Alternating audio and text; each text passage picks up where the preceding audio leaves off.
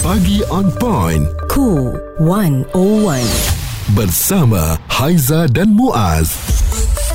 Adakah anda telah memiliki rumah yang pertama? Kami nak tanya kepada anda, adakah itu juga menjadi satu pilihan yang wajib untuk memiliki rumah ataupun anda nak menyewa selamanya?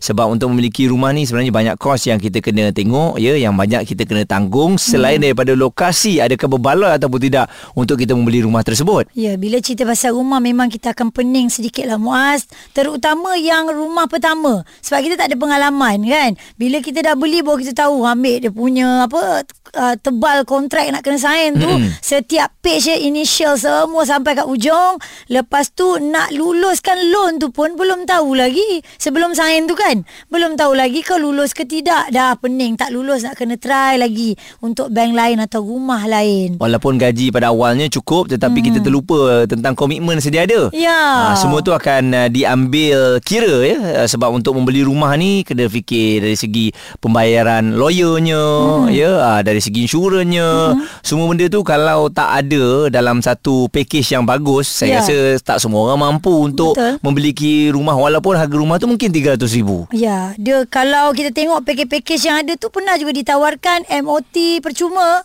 Ada juga ditawarkan kita dapat cashback balik sampai RM60,000 lebih.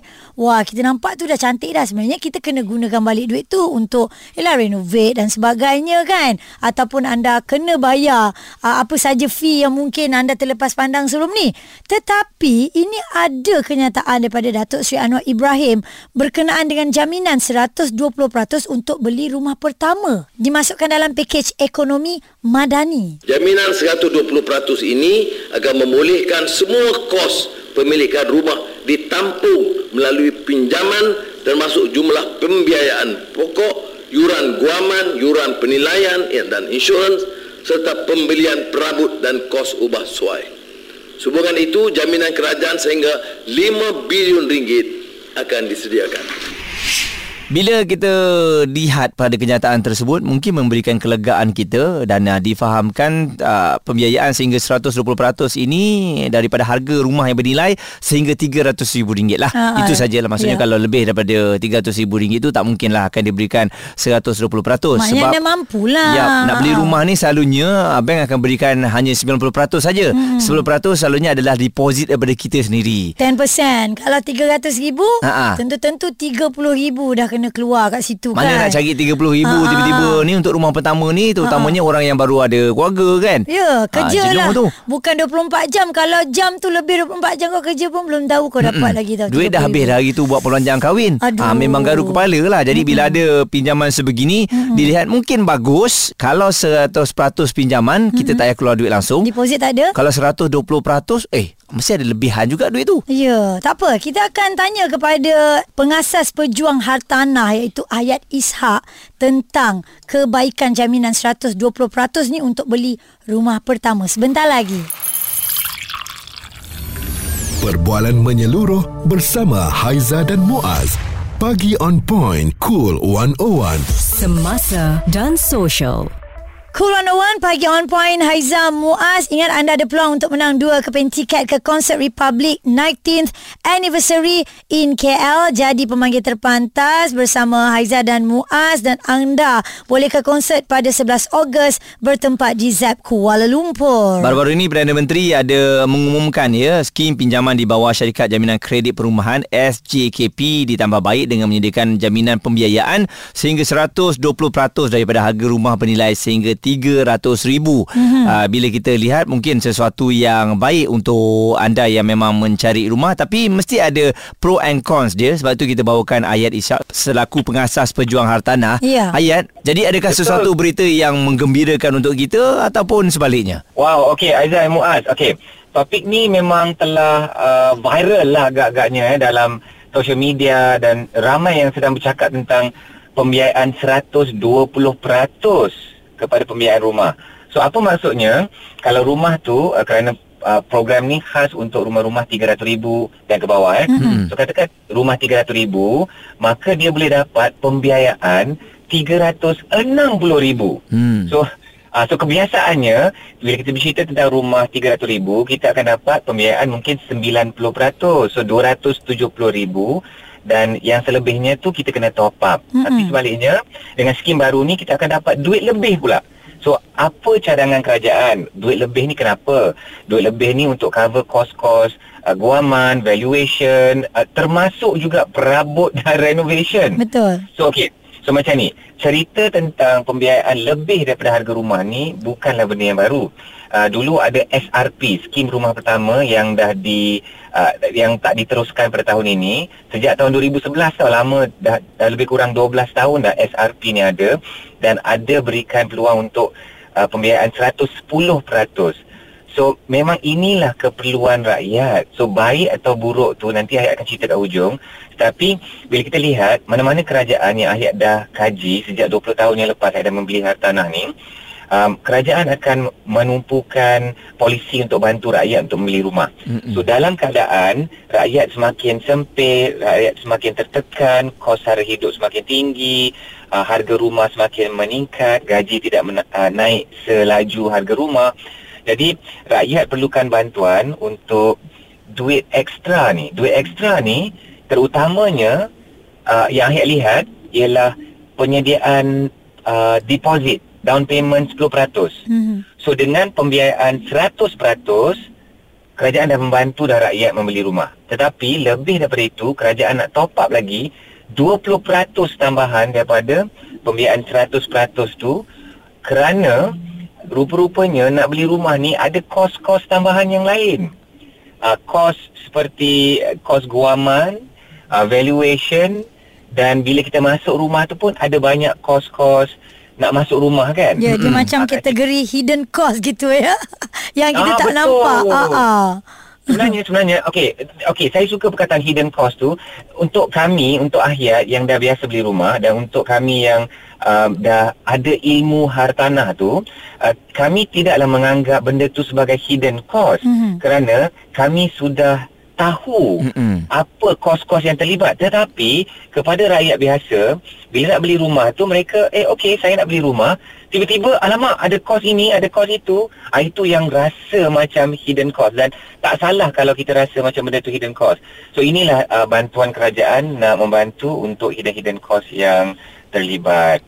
So Ayat pun nak sebutlah sebenarnya peruntukan 5 bilion itu dah diumumkan untuk belanjawan madani untuk tahun 2023, dan sekali lagi PMX pun umumkan komitmen kepada peruntukan itu. So peruntukan itu Ayat sangat-sangat rasa sangat-sangat penting, kerana SJKP ni tahun lepas hanya 2 bilion, tahun ni kerajaan PAM lagi 5 bilion. So bagi Ayat sangat-sangat membantu rakyat Malaysia hari ini.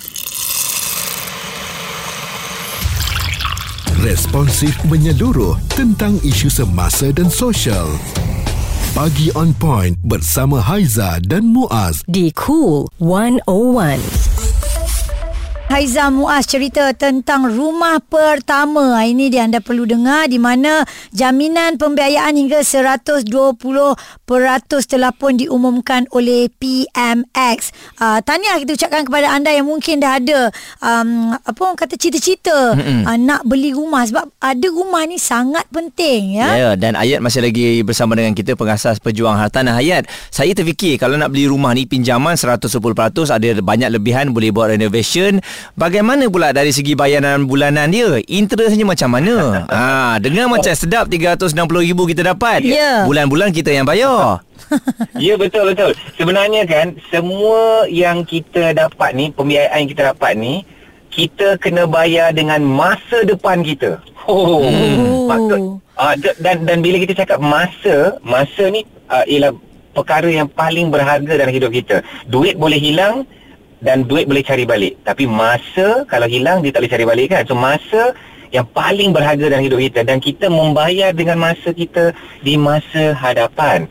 So sepatutnya contohnya kita bayar 100% je, contoh RM300,000, tapi sekarang ni kita kena bayar 120%, RM360,000. pastinya akan adalah beban tambahan kepada diri kita sendiri secara bulanan tu. Kena bila kita dapat pembiayaan, kita kena bayar bulan-bulan kan.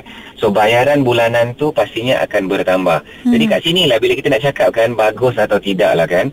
Ayat menilai macam ni. Dia jawapan ayat ni memang jawapan yang mudah kerana ayat kata pengumuman ni adalah bagus dan mungkin tak bagus juga. Ada juga tak bagusnya. Okey, macam ni. Bagusnya macam ni.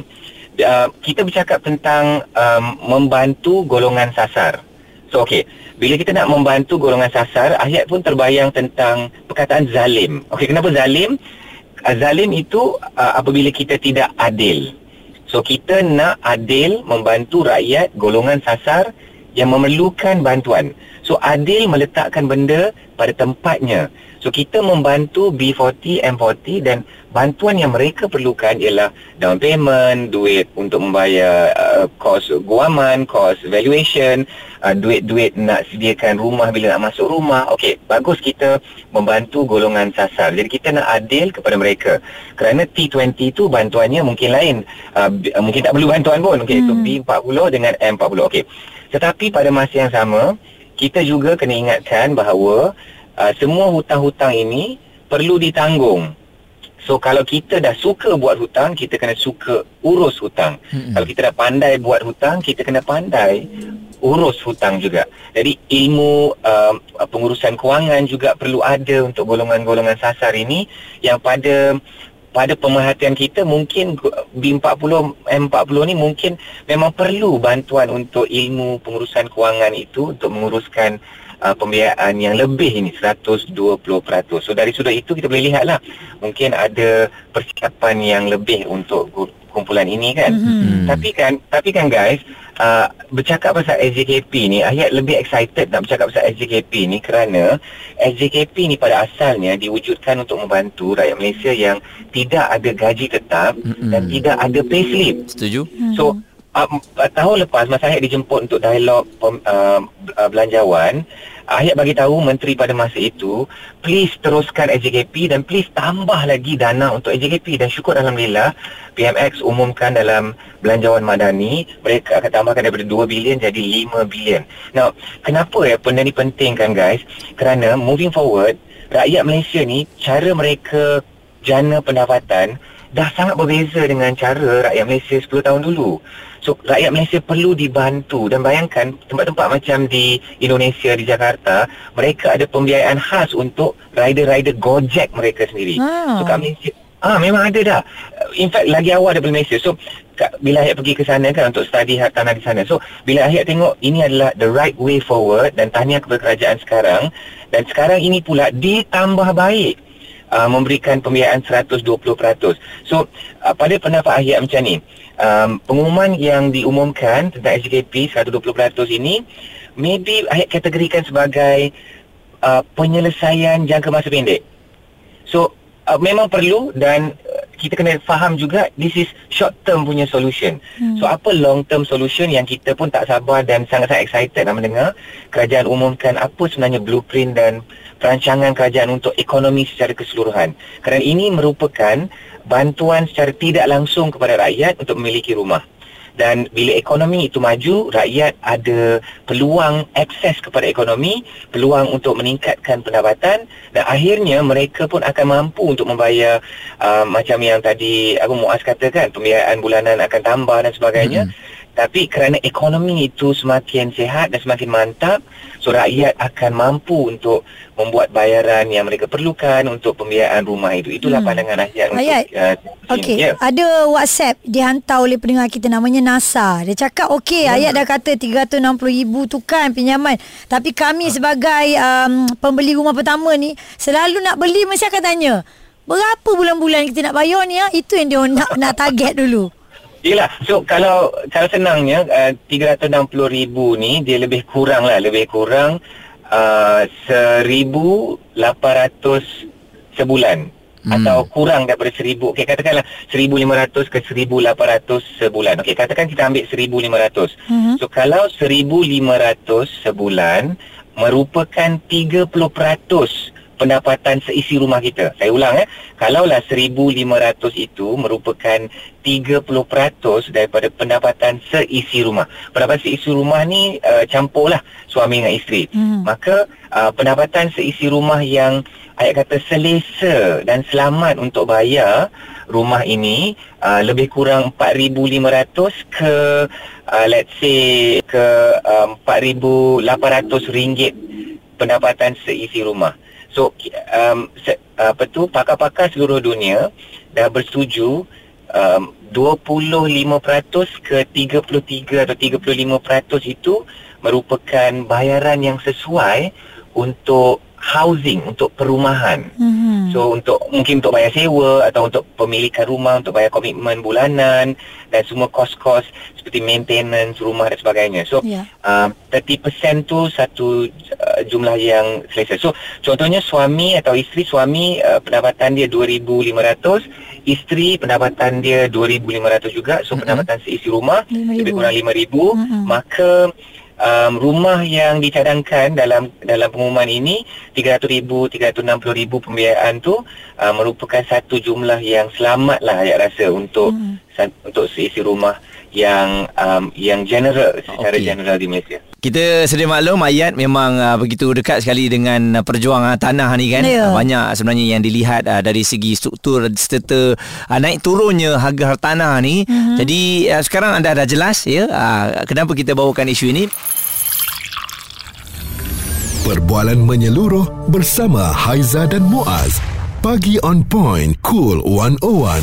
Semasa dan sosial. Nak ajak anda lah untuk kita lihat kembali untuk ekonomi badani ni ada satu inisiatif yang baik ya, jaminan 120% untuk anda nak beli rumah pertama. Selalunya kita dapat pinjaman 100% je. Ini 120%, ini bermakna ada lebihan lain untuk kita bayar benda-benda yang mungkin anda tak nampak sebelum ini untuk membeli rumah pertama. Ya, Nurul, dengan inisiatif ni anda nak gunakan untuk beli rumah pertama ataupun anda sebenarnya dah ada rumah? Saya alhamdulillah dah ada rumah. Saya rasa pendapat yang macam pagi tadi ni kan, saya rasa wajar untuk golongan yang macam 30 ke atas, yang baru nak hidup, yang dah kahwin ni, wajar untuk kita ambil kesempatan yang government yang bagi ni. Sebab apa? Sebab sekarang rumah kan memang harga dia tak masuk akal lah, I would say. Kawasan Curut-Curut pun harga sampai 400k, tapi harga yang kita beli tu kalau dia bagi kita insentif macam ini memang sangat berbaloi. Sebab time saya alhamdulillah saya beli time PKP. Saya beli time PKP and alhamdulillah lah dapat macam free MOT, free lawyer semua tu. Harga rumah yang awak beli? Saya beli time tu 310. Tapi banyak tawaran-tawaran yang diberikan waktu itu sangat untung. Lepas tu alhamdulillah kan time tu kan boleh keluar air lestari, air Sina semua, dan saya ambil kesempatan keluarkan duit tu untuk bayar deposit, lepas tu bayar top up barang-barang rumah lah kan. Alhamdulillah juga kerja saya stabil dan saya pun belum berkahwin, so far macam nak settle dekat Puncak Alam lah macam tu. So saya memang saya sangat setuju kalau siapa-siapa ni grab sekarang. Sebab sekarang ni kan saya baru je pergi training tau. Dia kata memang kalau sekarang ni kenderaan especially kenderaan kita pakai kan biar untuk kita sampai ke point A ke point B. Sebab kereta ni liability and dia bukan nak kata hutang jahat, dia perlukan juga. Tapi contohlah kita nak compare jenama Jepun dengan Jepun Malaysia, sampai juga kat tempat tu kan. Tapi pada saya rumah ni penting. Sebab rumah kan macam saya ambil pengalaman kawan-kawan saya lah kan yang belum beli rumah tapi dah beli kereta. Kesian dekat diorang sebab memang menyewa tu murah. Macam saya dulu saya menyewa 200.5 sharing. Time tu saya dah aim saya nak beli rumah. Okey, nak kena menyimpan ni. Okey, daripada duduk single duduk bilik seorang 5 tahun menyewa, so okey nak kena beli rumah ni. So menyimpanlah duduk bilik sharing. Lepas tu saya tengok kawan-kawan saya kan bila saya beli rumah setahun, kesian diorang kena keluar rumah, cari rumah lain. Dia tu masih belum ada rumah lagi belum ada rumah. So macam saya kesian kat diorang sebab diorang dah tukar kereta. Saya pakai kereta yang sama tahun 2012 saya beli. Alhamdulillah dah habis hutang lah tu. Ya. Kan. Alhamdulillah. Oh, rezeki ni tau bukan senang sebenarnya. Ya. Awak cara percaturan keuangan awak tu sebenarnya kita kena contoh lah. Kiranya kalau awak belum berkahwin, ini yang kita dengar perumpamaan suami nanti masuk cuci kaki. Cuci kaki, cuci kaki pun, juga ya. Itulah. Saya pun ada plan actually. InsyaAllah kahwin nanti saya nak suami saya beli kereta yang selamat sampai Puncak Alam ulang alik ceritalah balik kampung. Betul. Sebab kereta saya pun sampai juga, cuma lambat. Yalah. Sampai lepas tu kalau sampai lambat keluar awal lah. Kalau 10 tahun dia memang megegor, itu biasa. Itu tak ada hal. Betul. Okey, itu Nurul, tapi untuk anda yang masih lagi tertanya-tanya macam mana cara kita nak cari rumah, nak beli rumah ni, tips dia tentukan kemampuan keuangan. Itu nombor satu. Yang kedua baru pilih rumah yang anda mahu ya. Janganlah ikut kehendak tapi kemampuan tak ada. Dan cari peguam hartanah juga supaya anda faham proses apa yang perlu anda tahu. Jadi kalau ada hidden cost tu yang kita sebenarnya tak tahu kita kena bayar, bila dah tanya dekat peguam dah bentangkan, barulah kita celik mata. Ini kos-kos yang kena ada. Jadi anda kena ambil peluang ini. Walaupun kalau dilihat ya, peruntukan yang diberikan 5 bilion bunyinya banyak ya, tetapi kalau dipecahkan kepada 300,000 dan ke bawah, hanya 20,000 peminjam saja yang dapat. Jadi anda kena cepat. Kalau nampak je rumah yang bersesuaian, terus buat permohonan melalui skim yang ditawarkan, iaitu skim jaminan kredit perumahan SJKP, supaya rumah pertama yang anda idamkan tu akan menjadi milik anda. Cepat ambil peluang ini. Peluang hanya datang sekali sahaja. Responsif menyeluruh tentang isu semasa dan sosial. Pagi on point bersama Haizah dan Muaz di Cool 101.